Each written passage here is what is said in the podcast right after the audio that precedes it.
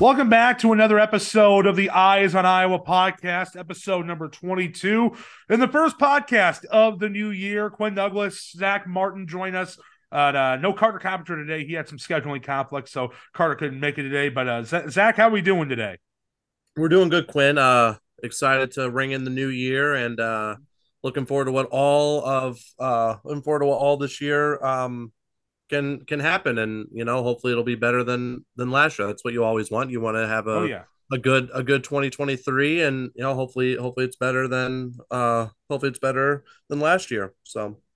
You, you always want to hope for for a better year. And i think we're off to a good start uh in that regard at least in a couple of ways especially if you're a fan of the cyclones or a fan of the hawkeyes. Uh, but we're going to start with Iowa State first. And with that in mind, we do have a guest joining us on the podcast here today. He is the site publisher of 24 7 Sports, CycloneAlert.com. He's also uh, worked for uh, the Wisconsin State Journal. He's also even interned at ESPN for, pardon the interruption. He's our good friend of the podcast, first time joiner of the podcast. Nick Osen joins us. Nick, glad to have you on, my friend.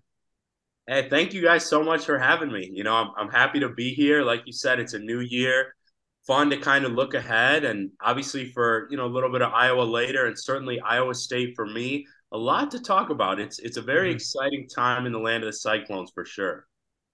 Yeah, I would definitely agree with that. Uh, well, we'll lead things off with Iowa State basketball since they did play. Uh, both the men and women played last night. The Iowa State men they got out to a fast start. They led by as much as 18 at Oklahoma at the Lloyd Noble Center. Oklahoma stormed back, but Iowa State was able to scrap and claw and fight on for a 63 60 win over the Sooners. And at Hilton Coliseum as well, happening at the same time, the Iowa State women they were able to get a, a pretty convincing victory over West Virginia in uh, their home opener in Big 12 play. And uh, I want to start off with the men's game because I, I actually watched most of the men's game last night. Uh, a couple things I, I, took away from the men's game. Number one, this team for Iowa State.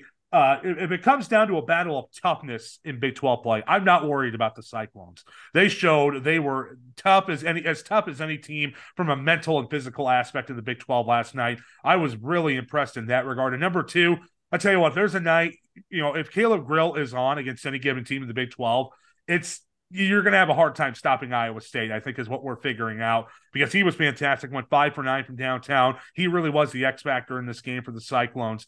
And uh, I, am just really, you know, I, I, feel it feels like if Caleb Grill goes, the sky's the limit for this Iowa State team.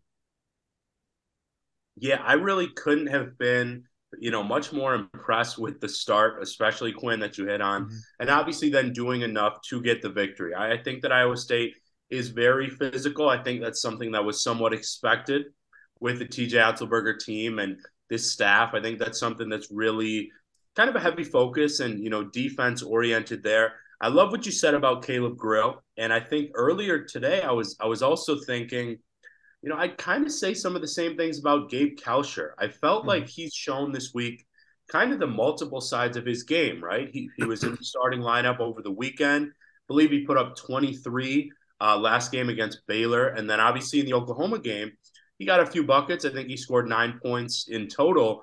But locking down Sherfield, who has been one of the best scorers really in the entire Big 12 conference. Obviously, mm-hmm.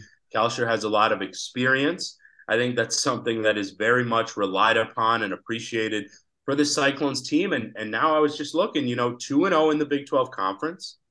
And I believe 11 and 2 on the year. That's an incredible start to the season, especially when you look back at maybe how they looked at Iowa and, and maybe not having a guy like Isaiah Brockington like they did last year. But they've impressed, and I really can't say enough about the staff and the experience within the Cyclones.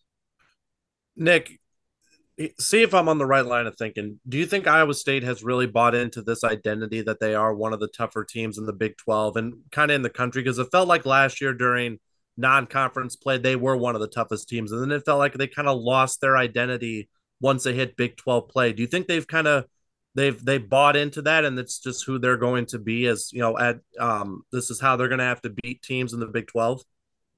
Absolutely, I, I think that they've not only bought in but kind of figured out this balance. It seems this year of you know owning that identity, being proud of kind of being this defensive, tough, physical oriented team. But again, like Quinn was saying about Grill and some of the early offense in the Oklahoma game, I think that they're finding that balance. I'm not sure if that's just personnel driven or maybe a bigger focus from the staff.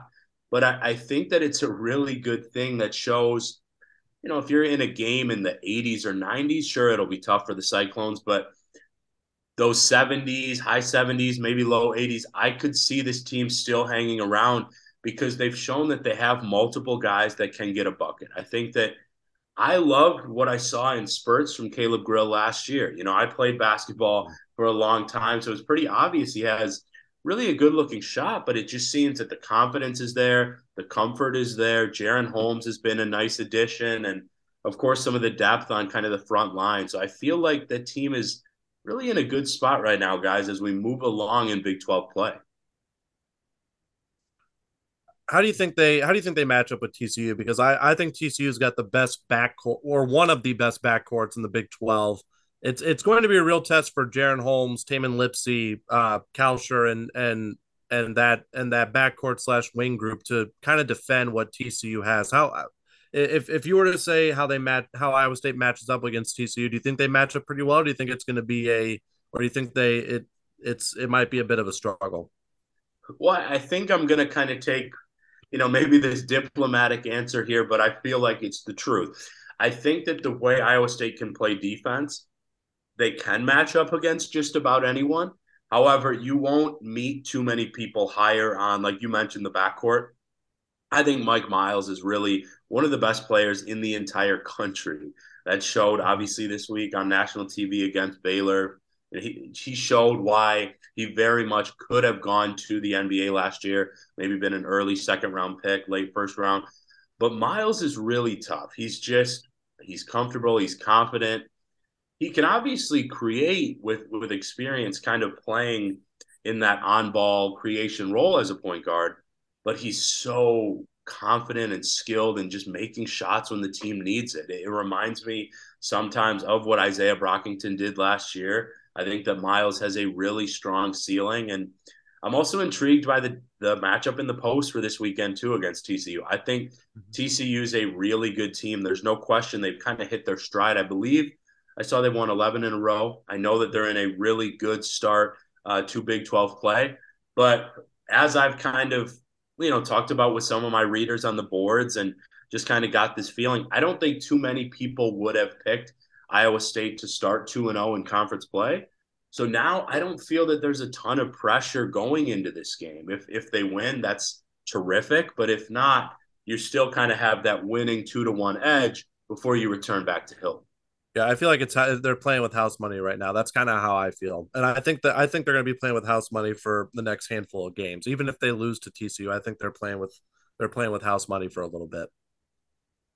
And I'm glad you brought up the, the matchup down low because I think TCU is, uh, you know, a lot of people talk about Mike Miles and that backcourt and how good it is, but I don't think a lot of people are giving enough credit to this TCU front court. I did have a chance to watch Eddie Lampkin play when they played Iowa in the Emerald Coast Classic, and I was really impressed with his physicality and his ability to really bully bully uh, Filip Rebraca. You know, he Philip's only six nine, but you know he, he he's proven to be a guy that can be physical. But Eddie Lampkin was able to have his way in that game against Iowa back. That was over Thanksgiving. Eight points, nine rebounds, and he's a guy. Just you know, he's a really intriguing matchup too, especially for a guy like an Osun Osunniyi, who's you know Oshun is tall. He's six eleven, um, you know, seven foot, depending on how you look at it. But he is a, a lankier, six eleven, you know, six eleven, seven foot. Eddie Lampkin is a well built, almost like a like a Caleb Swanigan type of player, or a uh, I think of. uh uh, some of the bigs that Tom Izzo's had at Michigan State, Nick Ward type of player, big, wide body that can really pose a threat and really pose some matchup issues for maybe a taller, you know, lankier, more normal sized center or power forward that most basketball teams at the, at the power five level will throw out and again, a night in, night out basis. So I really really intrigued this matchup coming up on Saturday between Osun Osunniyi and Eddie Lampkin Jr. Yeah, I think that Lampkin is honestly kind of a star as well in his own right. I think that sometimes the numbers maybe aren't as inflated as you know they could be, maybe as I thought they were going to be coming into this year. But again, the Horned Frogs returned a lot, just about everybody from that team last year. A lot of guys that can get buckets. And Quinn, I, I totally agree with you. I think that that's going to be really intriguing. However, I'm not sure how much of an advantage I give to TCU just because I do trust some of the physicality that mm-hmm. Iowa State will bring down low. So I think that Lampkin is is really good. I know that I enjoyed watching him in the in the tournament last year and kind of seeing some of his progress. But I, I like what you said there, and I do think that while the backcourt will get a lot of the discussion, and rightfully so, that's certainly a matchup to watch that could potentially determine the game on Saturday. Nick, overall, how how impressive have you, have you been about the entirety of the Big Twelve? I mean, it's right now it's the best conference in basketball, and I don't think it's up for a debate. Yeah, you know, I'll be honest, and Quinn knows this. I mm-hmm. I was a Big Ten guy at heart, right? I grew up in Madison, Wisconsin. I always thought Big Ten was certainly up there with programs like the Badgers, Michigan State, Michigan, Illinois, you know, Purdue, obviously all those teams. But the Big 12 is on a different level, guys. I mean, you look at not only just the eye test, right? If you popped on ESPN last night, it was pretty clear. But I, am getting more into some of these numbers as I kind of grow in the beat. Whether you look at KenPom or just some of the offensive projections throughout the year, they're staggering. And, and it's almost unbelievable how deep this conference is. I am of the mindset that it's actually in a better place than it was last year. And the conference was pretty dang good last season got the last two national champions. Those teams obviously are still good this year, especially Kansas. And and I just think that you I mean the coaches say it, but it's the truth. You can't take a night off. You can't just go anywhere to expect to win. I think that the teams that maybe were projected to kind of finish toward the bottom likely would have been K-State or West Virginia. Well, West Virginia has a bit of uh, you know a talent influx and K State's been maybe the story of college basketball so far this mm-hmm. year with with Tang and how good their record is, and Keyontae Johnson and some of their depth. So definitely, Zach, I think that it's incredibly impressive, and it's almost hard to believe as I'm covering this team and this league seemingly every night. Yeah, you just look at the Big 12 top bomb. I've got the conference standings pulled up right in front of me right now. You've got just a handful of teams that are undefeated 2 0 in conference play. Kansas, Kansas State. Can't wait for that matchup when that comes around uh, here probably relatively soon. Iowa State, TCU. You know, one, one so we're we're going to lose one of those undefeated teams come Saturday in conference play between Iowa State, TCU, Texas. They suffered their first loss, as you mentioned, to K State at home, and it's been kind of a rough 24, 48 hours for the Longhorns. With uh, now that Chris Beard has been announced, he's been fired as the head coach of Texas. So at least the Longhorns for the rest of the year know what to look for. I guess you could really look at it as they don't have any more questions about about the future beyond this season. Maybe that'll help refocus the team on uh, finishing out the season. We'll have to wait and see. Obviously, there's a lot that goes into what's going on down in Austin right now. Baylor, very surprisingly 0 2, but they are having issues on the defensive end, which is you know not not Scott Drew team like. It's not it's not like a Scott Drew team to have those kind of issues, but I, I expect them to find a way to, to iron them out in Texas Tech. 0 2. They've lost two tough ones to TCU and to Kansas, and then West Virginia and Oklahoma round out the Big 12. And those are two teams that, even at you know 0 2 in the conference, Oklahoma's 9 and 5. You know, I think they're a bubble team. Uh, West Virginia, I think if you can get to 500 in the conference, if you're West Virginia, I think you're in the tournament. Uh, if you're Bob Huggins and company, but uh, just you know, looking at the Big 12, you know, and I'll give credit to to uh to the you know you mentioned the Big Ten. The Big Ten is one of those leagues you still can't take night uh, night off in that league, but the teams at the bottom aren't nearly as complete as the teams at the bottom of the Big 12. That's that's the difference maker, I think, from the Big 12 and a lot of other leagues. You know, even the you know the Big East, the Big 10, the bad teams at the bottom, you still got to bring your A game against because they can beat you.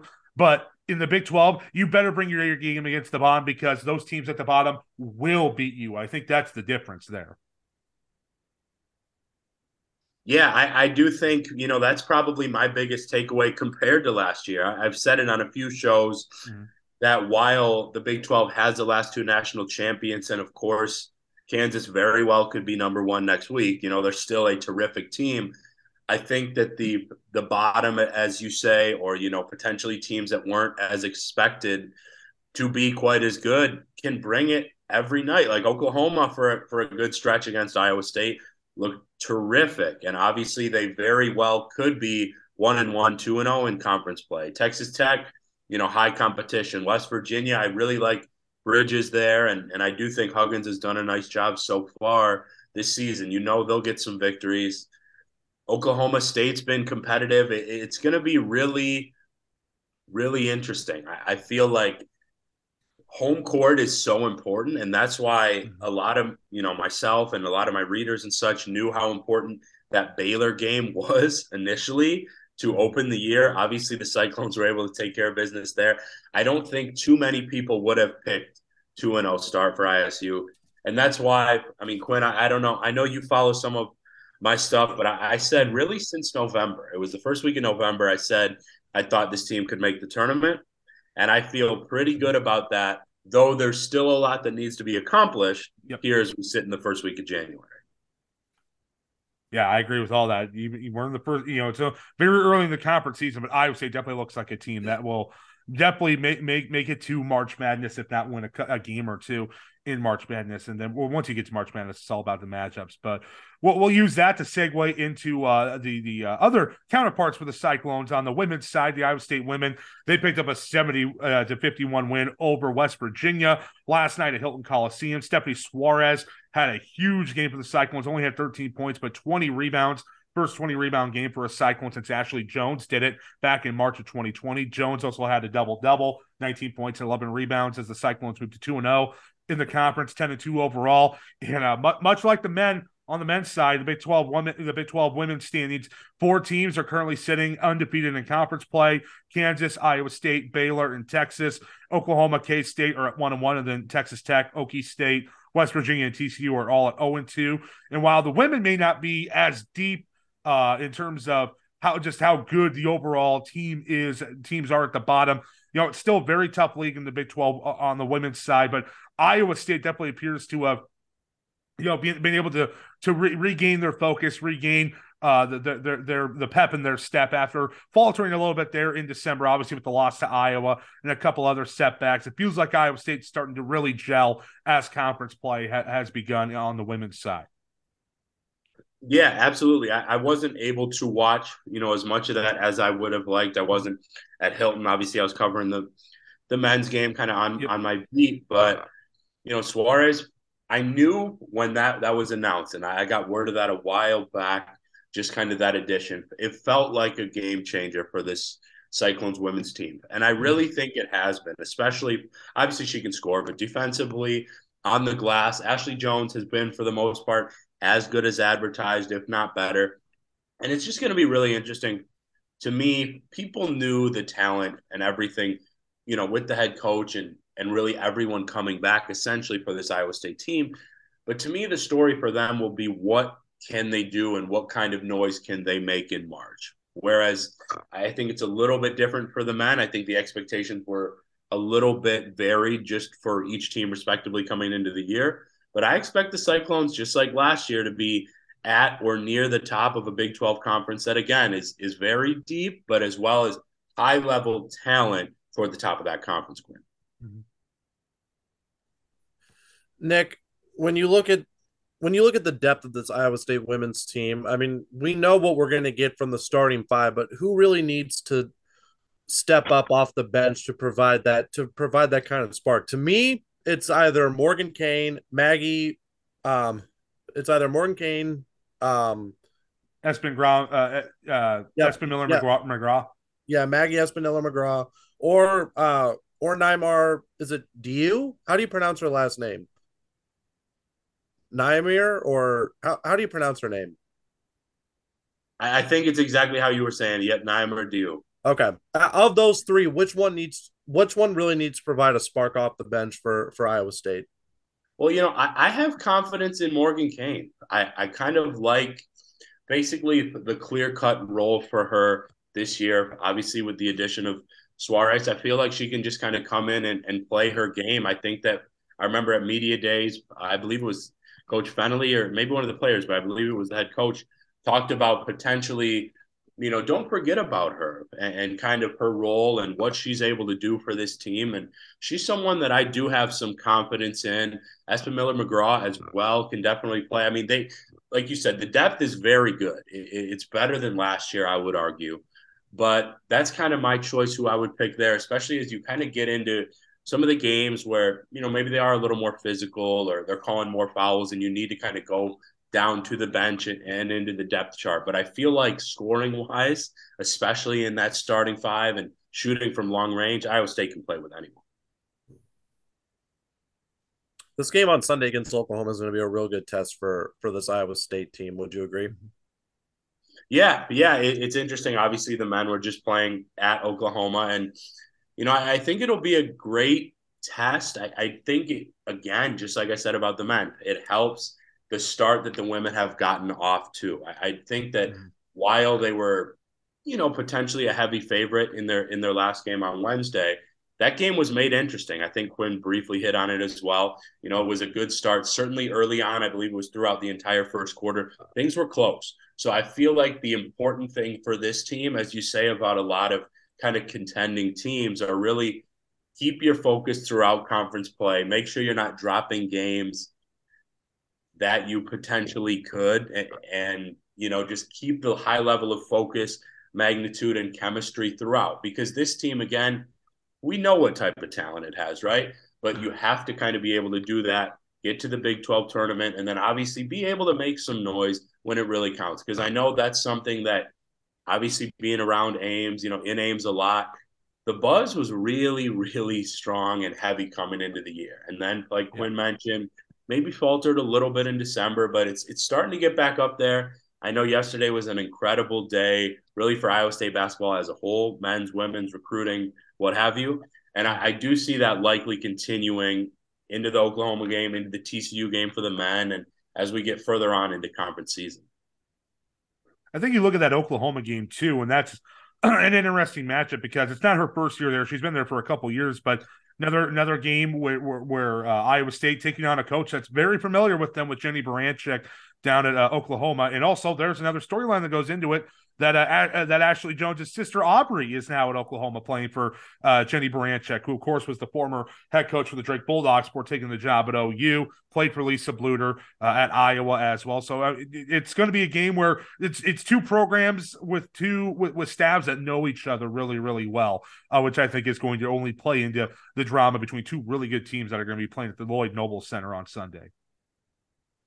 Yeah, I think the staff is certainly intriguing as well as obviously you know, Ashley Joens' sister moving on, not necessarily in an expected move, certainly within conference as well.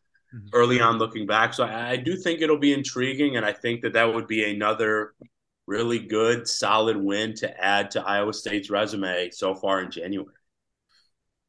I think when you look at this next stretch for their for Iowa State women's schedule, when you look at uh, obviously Oklahoma on Sunday and then get and then you face Kansas State at home next week, the same Kansas State team that clipped Iowa uh, very early in the season. And then you go to Texas, which has always been kind of the thorn in Iowa State's side. And then you get Oklahoma State, um, and then you and then you get Kansas, which has been of you know Kansas has been one of the best, one of the better teams in the country this year. I mean, I I think they're a top, I think they're a top twenty five team, if not a top twenty team. Uh, I you know I think this is the most important stretch in Iowa State's season right now. At least in at least how how I look at it in terms of the the matchups and and how they want to be if they want to be viewed as that favorite then these then these are the games that they're going to have to play really well in and and and win yeah no i totally agree looking a little further you know kind of deeply into that schedule like you mentioned oklahoma that would be massive. I, I do expect, though Kansas State has certainly shown those flashes, like you guys mentioned, should be a victory at home. But yeah, Texas, that's been kind of a tough place to play, even a tough matchup, really, for for the Cyclones the last couple of years. Kansas has impressed, and then rounding out the month, you already get Oklahoma again at home for the Cyclones women. So I feel like if you can go through that stretch, you know, losing just one, maybe two games, that that sets you up really well kind of getting into the heart of Big 12 play and closer to the postseason. And if they don't drop a loss, then I think I think some eyebrows will. I think some. I think just our our suspicions about this team will just be confirmed. Mm-hmm. The, yes, in, in terms of their potential and the ceiling, absolutely. If they're able to run the table there, I mean, then you're just by quick math looking at, I believe, a top four or five ranked team by that point. So mm-hmm. certainly agree there. I think I'll probably choose that middle spot. I think they win most of those, maybe drop one, but I, I definitely feel like they're hitting their stride again, guys. Yeah, they they are definitely at least appear to be doing so. As a Cyclone woman, again, they'll be playing on uh, they'll be playing on Sunday as they take on uh, they'll be back in action against uh, uh Oklahoma. Blanked on that there for a second. Apologize, but with that, we are going to move on to uh, talking about Iowa State football. Obviously, it's the off season, coaching carousel well underway, but uh, a lot of changes coming to uh, the Iowa State football team, especially on the offensive side of the football. Obviously, the Cyclones uh, made uh, news in the coaching search once again today. They announced they have officially hired uh, former UNI offensive line coach and co-offensive coordinator Ryan Clanton as the new offensive line coach for the Cyclones. Clanton, I think personally, was a home run hire. He's a guy that that transformed Spencer Brown, who was an eight-man offensive tackle at, at, for Lenox High School down in Southwest Iowa, into a uh, NFL starting offensive tackle, and turned Trevor Penning from a, uh, uh, a Class A offensive lineman at Mason City Newman High School into a first round draft pick, and uh, as well as numerous all conference selections as well in his time at UNI. Uh, I, I, felt like you know when, when the, the, the, job was announced, it was open a few weeks ago. That was a name I, I had heard from from quite a few people uh, that Ryan Clanton would be someone Iowa State should really go after, and it appears Iowa State got the guy that a lot of people wanted, and and, Nick, when I when I take a look at Ryan Clanton's track resume, especially when you look at Iowa State's recruiting grounds and how what you know how they can how they've been able to recruit, but maybe struggle in the development part. It feels like Clanton is a guy that can keep the recruiting level high, and he has shown he's an excellent developer of talent, but just from his from his work at UNI. Yeah, Quinn. You know, I hope that maybe part of where you saw that initially was. Yeah maybe checking out my site a little bit. I'm very proud of, of, our coverage uh, on this one. And you know what? It's easy to get excited about hires like this, guys.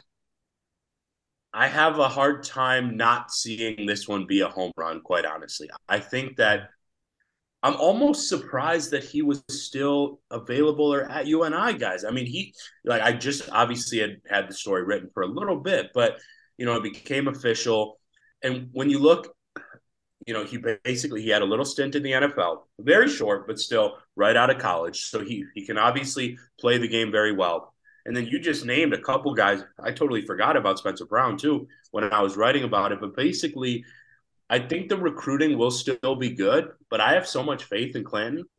I'm not sure it even has to be for him to develop these guys into all Big 12 caliber linemen and potentially NFL guys. I know that there's a lot of excitement around this hire. He apparently is very, very excited for this role. He tweeted out today. Dream come true. And honestly, I think that's very sincere uh, with him. And, you know, with this program, I think it's going to be kind of that balance of being able to connect with players as well as that intensity and development role. And I feel that Clanton will be able to achieve it. And I mean, you know, as long as I'm here and, and covering the team, I'm excited to see kind of what he can do with, with that offensive line. I don't expect necessarily a whole different offense with Nate Scheelhaase as OC, but I think that there will maybe, you know, be some tweaks and kind of put his his own uh, kind of twist with things. And I think that Clanton is just a a really good hire for this program right now. And I do feel that between that strength and conditioning and some of these other spots, you could potentially see these changes and potential improvements looking clear very on in their respective tenures. And we also know that there's still some opening or some assistants on Campbell staffs that have departed for other jobs. Um, I know one of their one of the uh, uh, North Texas uh, got I can't remember his name. He was like an analyst, right, for as their linebackers coach, and then one of their assistant DB coaches is off somewhere else. So, um, Nick, what what are you hearing on the murmurs about you know potential staff replacements if if Campbell is looking at replacing those two uh, those two staffers, or if or if he's you know thinking about hiring a special teams coach? Yeah, well, where I'll go with uh, there. So you were thinking of Colby Cratch and Matt Caponi. Mm-hmm. Actually, they both ended up at North Texas. Uh, big jump for Matt Caponi going to a defensive coordinator role. You did a great job with the DBs here at Iowa State. And what I will, you know, kind of say comfortably on this this show is I do get the sense that special teams was a pretty big uh, kind of focus in this offseason in terms of conversations and and potential roles. So I do think that will be really big. And in terms of filling Caponi's spot uh, at corners and DBs, Deon Broomfield obviously still here, expected to be back at safeties. He's done a terrific job. But I do think they'll still look for kind of someone that has a lot of experience as well to go uh, in the corner spot. I feel like there's kind of some of this this youth. Obviously, Scheelhaase is pretty young to have a terrific offensive coordinator role. So I think they like kind of the balance throughout the staff. Clanton, I believe, is on the younger side too, mm-hmm. coming in at O line coach. So it will be intriguing. That's a little bit of you know kind of what I've heard. I, I certainly expect the defense to be really good again. I mean, when you've got guys like John Heacock, Broomfield, like I mentioned, Tyson Veidt, Eli Rasheed, it's hard not to be good. I think that's a really, really underrated staff. But I think it's an exciting time for Iowa State football, even after a disappointing year. I think that they have done and, and are doing a really nice job, guys, with some of these hires. Yeah, I, I would agree on, on, that. You know, Nathan Scheelhaase from, uh, you know, he was. I, I think you know it, it may feel like a shot in the dark to some people, but excuse me, Matt Campbell feels really confident about his ability and what he's done, especially as being the wide receivers coach and being the running game coordinator and the running backs coach as well. Uh, he's shown he can handle a big workload in that regard and, and calling being the offense coordinator, calling plays. It feels like it feels like you know maybe people outside uh, of the Iowa State, you know, outside of the Iowa State spectrum, maybe we're a little bit surprised by it. I don't think a lot of people at Iowa State were all too surprised about that. And, uh, and like you said, you know, I, I've been raving about the hire of Ryan Clanton. I think that, like you said, that's a home run hire, and it's going to be interesting to see how some of these uh, y- younger guys on the staff, you know, the staffers concerned that some of the people that are leaving, especially replacing that role of DB coach, uh, that is going to be a, a key key uh, hire, I think, for Matt Campbell and, and, company because that's an area I think that's probably been Iowa State's strong suit defensively. The last, uh, you know, ever since John Heacock went to the three three five has been that that defensive back, especially this year. We saw it a lot, Nick. I was I, this may have been maybe uh, the best defensive backfield Heacock has had from a playmaking standpoint because there were games that just felt like it was somebody new. Uh, so, you know, Anthony Johnson one game, TJ Tampa another game. It just felt like a different game. Someone was stepping up and making plays. I think that's a credit to, to what John Heacock, his, his overall scheme, and, and, the work of Cratch has, has done to really uh, make make things uh, to make to make that Iowa State defensive backfield eh, consistently one of the best in the Big Twelve. Yeah, you know it's it's really interesting, guys. I mean, Quinn, you know, I haven't been here super long, right? It actually just hit a year, and I remember after one of those open spring practices, might have been the one we first met at Quinn. Uh, Gilbert, uh, yeah, old Gilbert High. Away, yeah, I came away thinking. I, I even wrote about it don't be surprised if the secondary is kind of the most impressive position group on this team. And I think when you step back and kind of look at things, I think a lot of people would say that. I feel like Heacock should get credit. I, I definitely think that Broomfield and Caponi absolutely should as well. And then the players buying in and, and really developing. TJ Tampa, Myles Purchase looked good. Anthony Johnson's got a shot at, at the pros. Beau Freyler should probably make the NFL at some point. And then they have you know, some freshmen and sophomores, Malik Verdon, uh, Jeremiah Cooper was a true freshman making some plays. Like you said, a different guy very often. It, it goes very deep.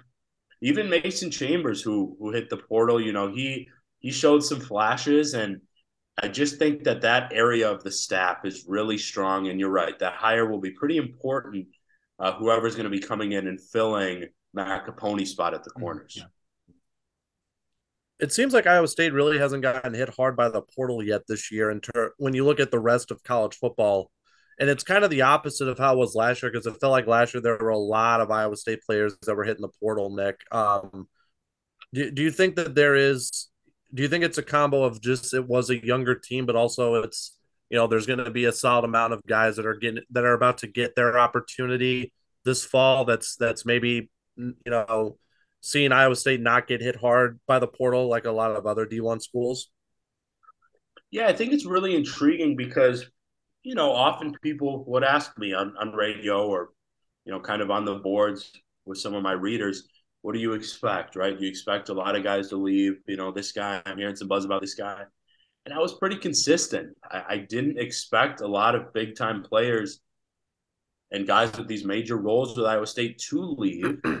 Because if you look at last year, yes, they, they struggled and they obviously did not have a great record, but so many of these games were close. I don't feel that it needs to be this major overhaul or change in culture or anything like that. I think it's, you know, kind of cleaning up some things around the edges. And I feel like that's a faith in Coach Campbell. I think it's a, a faith in kind of the confidence and culture of the program.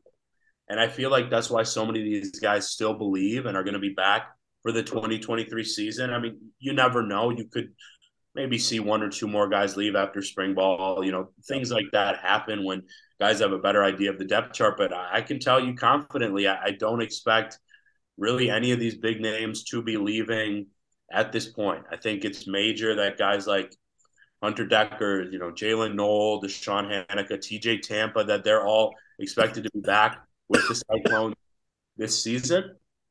And I definitely don't think it was hit as hard as a lot of people on the outside may have thought. Mm-hmm. Yeah, because the transfer portal today's day and age, I mean, Iowa fans are seeing it. it it's it's definitely had an, an, effect in a positive and negative light. Iowa State fans saw it last top season with how many uh, players took off because of the transfer portal. It's it feels like it's a 365 year, 60, 365 days year round type deal in, in, today's college football. You got to be monitoring the transfer portal, see uh, see who's in and who's out.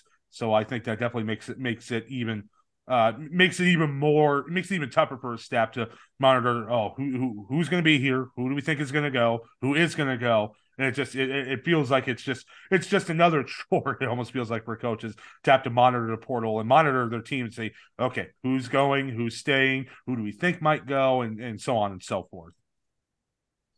Yeah, it's one part. You know, I, I love this job, and I wouldn't trade it for much. But it's one area of the job that you really have to kind of keep your eyes on all the time. Mm-hmm. Obviously, being a reporter, I, I really don't know how some of these coaches football, basketball, really how they're able to you know, kind of keep the level of focus that they need throughout their respective seasons and obviously keeping eyes on, on that area.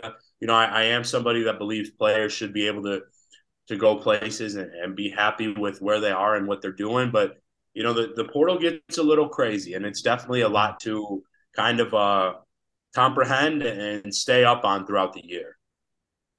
Yeah, absolutely. So with that, you, I, I, agree with both with both of you guys. I think Iowa State's future is bright, especially coming up this year. I feel like this is going to be a big redemption year for the uh, Cardinal and the Gold.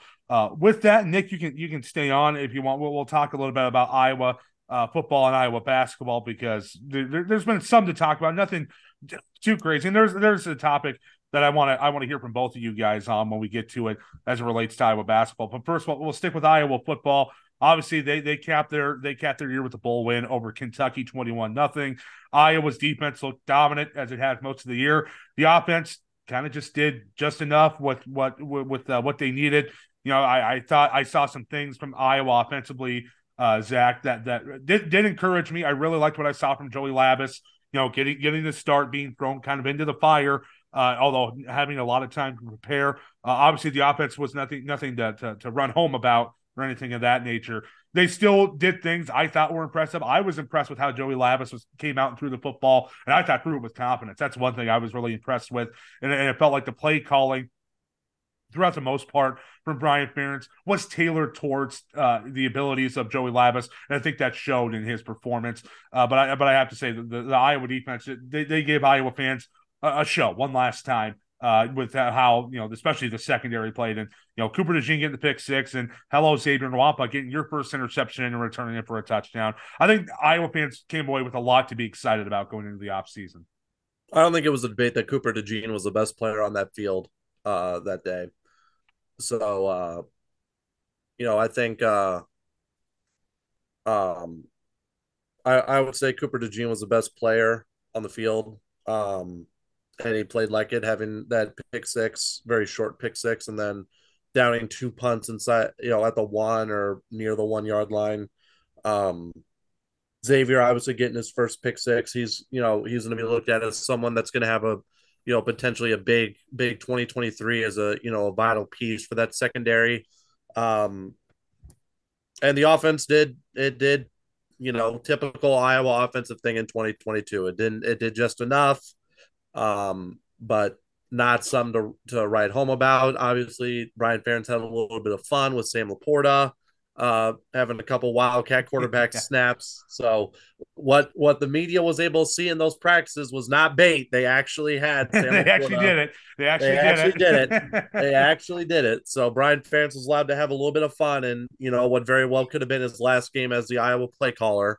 Um, so it, it was you know it was it was a it was a quintessential uh 2022 Iowa football game where it was defense, special teams, and the offense, you know, did some did had flashes of good things, but nothing nothing that made you go wow. Like unlike the mm. defense and and the leg of Tory Taylor. Yeah. well, you know what, guys? I mean, as I kind of wrap up my my portion of this show, which I've definitely enjoyed and look forward to the next time. I got to say and, and, give a little credit to you know our mutual friend David Eichel here uh, on, on this show he told me about Cooper DeJean back in July, August, when we were kind of getting into the season. Mm-hmm. And this young player really has me thinking that his ceiling is way higher than I could have imagined. I mean, it, it sounds like the way he's put kind of some of his natural instincts, athleticism, all of this stuff put together and he looks like he could legitimately be like a future first team all conference and potential pro just from some of some of Iowa that I've seen. I probably saw three or four games this year, including the bowl game, and it's just mm-hmm. so natural in his abilities. I think that was a great opportunity for Xavier Nwankpa as well. I think that he will be kind of a fixture in Iowa's defense in the near future. And, you know, as more of these Iowa defenders get to the NFL like Van Ness will be and several others this year. I just think it's going to continue to build, especially on the defensive side of the ball, mm. and really remain one of the top units in the entire country. Yeah, it definitely was a it was a look into the future what Iowa could look like uh, on the defensive side of the football in, in 2023. We're not going to have a great idea about the offense probably till we're at the end of spring ball. I, I think we're when when people can really start to get a feel with the offense because I'm still active in the transfer portal. They're still working on uh, on getting guys uh, to to come in from the transfer portal. So the defense, I think we have an idea of what we're getting. The offense, even if, if for somehow Brian Ferentz does come back, I don't think we really know what we're going to get. Uh, so that's why I think spring I think spring ball is going to be a, a, big telltale, at least give us an idea of what uh, things look like for for Iowa uh, in that regard on the offensive side of the football. But I do want to move on to Iowa basketball because I did want to talk about this, Nick, while we still have you, because I, I, think this is a really fascinating topic. Uh, obviously, we, we learned a, a couple days back or a few days back that Patrick McCaffery for Iowa would be taking an indefinite leave of absence uh, because of uh, issues as it relates to anxiety. And uh, so he is going to be taking a step back from playing. He's still going to be with the team, but he's going to take a step back and, and kind of evaluate himself and, and, and get some get some likely needed help. And uh, really, I, I thought it was a real important. It was really important that Patrick did that because I, I, don't know, and you guys may have seen other uh, have seen elsewhere. I just don't I just don't remember in my mind. I don't think I've ever seen a player step aside for that you know step aside and make it out that publicly that hey i'm stepping aside i need to work on myself mentally i will come back when i'm ready it, it felt like that was a, a, not almost a monumental but not quite it was a very big moment. Uh, I think I don't think it's quite monumental. But it's a very big moment in in, in college athletes and, when it comes to their mental health. It really felt like something that uh, was, was is among the trendsetters really that you know hey it's okay to step aside. If you are dealing with mental health issues it is okay to step aside and put yourself first and get yourself better before you come back and help the team. I really i really think it was a commendable thing what patrick mccaffery did. Yeah, honestly, I, I was already, you know, a fan of mccaffery. And you know, I'll be honest here, guys. And I haven't, you know, I didn't write this, tweet it, really anything. Um, and it's it's not necessarily something that's super rare, but you know, basically, since something happened in my young life uh, when I was a kid, I've so nearing 20 years. Geez, I'm getting old, but uh, dealt with some real you know, anxietal issues. You know, I, I was diagnosed with something uh, before I was a teenager. You know, took medication for it for several years, and so when I saw that uh, that announcement, not only was it something unexpected, but you know, I just kind of took a step back, like you mentioned. He really did, and just a lot of respect and kind of appreciation, admiration for you know not only doing what you need to take care of yourself, but being so uh, honest and kind of outright about it. Um, you know, as a fan of basketball and now definitely further fan of him, I, I hope that you know he's able to kind of deal with those uh, issues and get himself in you know kind of a better place as much as he can with that mm-hmm. uh, because obviously he's a joy to watch on the court but you definitely you want the best for anyone especially kind of going through something like that and yeah you know I'm, I'm glad we touched on it while i could still be here briefly mm-hmm. you know it's something that i think is gaining a lot of attention and uh, kind of a talking point nationwide and I, I have to respect him very much, and I wish the absolute best, you know, for Patrick and and the McCaffery family. Yeah, it was, uh, you know, it was uh, obviously, you know, heartfelt and commendable for Patrick to to do that and to announce it publicly because you know he he could have you know, it could have been something that Fran did or something like that, but Patrick wanted to do it and it, it wanted to be from him. And, you know, the most recent one that I can think of was uh, DJ Carton a couple years mm-hmm. ago when he was yep. at Ohio State. Um, and uh, he uh, he said that he was going to leave Ohio State publicly to uh, um, to take care of some anxiety issues. Um, so it was uh so it's very similar to that um and dj ended up not you know obviously not returning to ohio state and end up transferring to marquette um and now he's now he's with the iowa wolves and one of the best uh one of the best scorers in the g league for the iowa wolves. Um so and i you know i think patrick is uh he's he's a bright young he's a he's a bright young man. He's smart. He's he's a damn good basketball player. And you know for him to recognize that he wasn't his best uh to himself and to his teammates um and that he that his his off the court or on the court mannerisms just were off and his play was off like he knew he had to step away. And it shows some real character and it shows some real growth in him as a as a human being in order to recognize mm-hmm. that and do that. Like you can only commend and you know just wish you wish the best for him and you hope that the help and the resources he's going to get are going to are going to allow him to you know feel better and you know help his, help his anxiety issues and be able to get back on the basketball court and play at a high level like he like he has like he like he like we all know he can and like he know he can.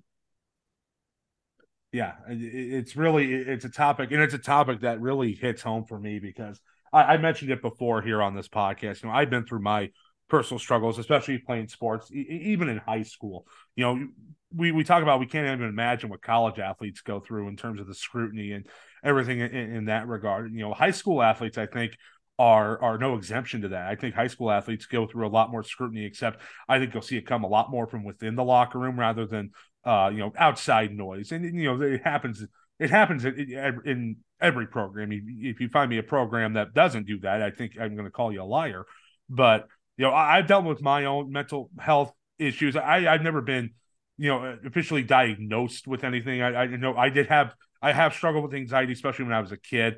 Uh, for, for from some events uh, that when I from when I was a kid, uh, I have sent you know I I used to have to take medication too. I I've become in my older years become much better about uh controlling that anxiety. It, it, doesn't bother me. It doesn't just shut me down the way it used to when I was a kid. But uh, you know, I still deal with it. I, I still deal with it from from a lot of things that uh, you know, from, from things in my life that I've talked about on the on this podcast before, like uh, uh, obviously, you know, my parents getting divorced when I was in high school, uh, losing losing my head football coach who was my mentor uh, when I when I was still playing for him when I was a junior in high school. You know, stuff I, have been open about here on this podcast and on social media and it's just you know, it's finding I, I think it boils down to finding those things that you love that you love and, and the things you need to do to get yourself back to that normal state. And, and for Patrick, he loves the game of basketball, but I think for, for I think he feels for what he has to do to get back to where he where he needs to be mentally. I think I think he realized he needed to step away and take some time for himself. And that's you know some people and that's how some people handle it. You know others handle it differently. You know I can speak for me personally when you know I'm going through stressful times and, and you know I I'm dealing with anxiety and you know board you know you can call it trauma. I, I don't call it trauma, but I just say anxiety and things that that affect you eh, from a mental aspect. Uh, I handle it by diving myself into my work throwing myself into my work even more uh, than I am before. Whether that's healthy or not, I, you know, I, have never consulted a doctor about it, but you know, that's just that's just that's just that's what I do. That, that's what right, I know, and I right. just you know, work hard. I just work harder, and, and, it helps me. It gets my mind off of what's bothering me. Uh, but obviously, with, with, with, Patrick, I think what I'm going through is how it pales in comparison to what Patrick is going through. Uh, but at least to some extent, I, I can relate to what, what Patrick's going through in terms of dealing with anxiety and realizing you need to get help because I, I because it's okay. You know, the saying goes, it's okay to not be okay. And, you know, I, I've always been a big proponent of, you know, getting help from a mental health aspect. I know I, I mentioned it before as well. Uh, I have a family friend of mine. His name is Bill Dean. He runs uh, an outfit called uh, Can't Out Ski Mental Health.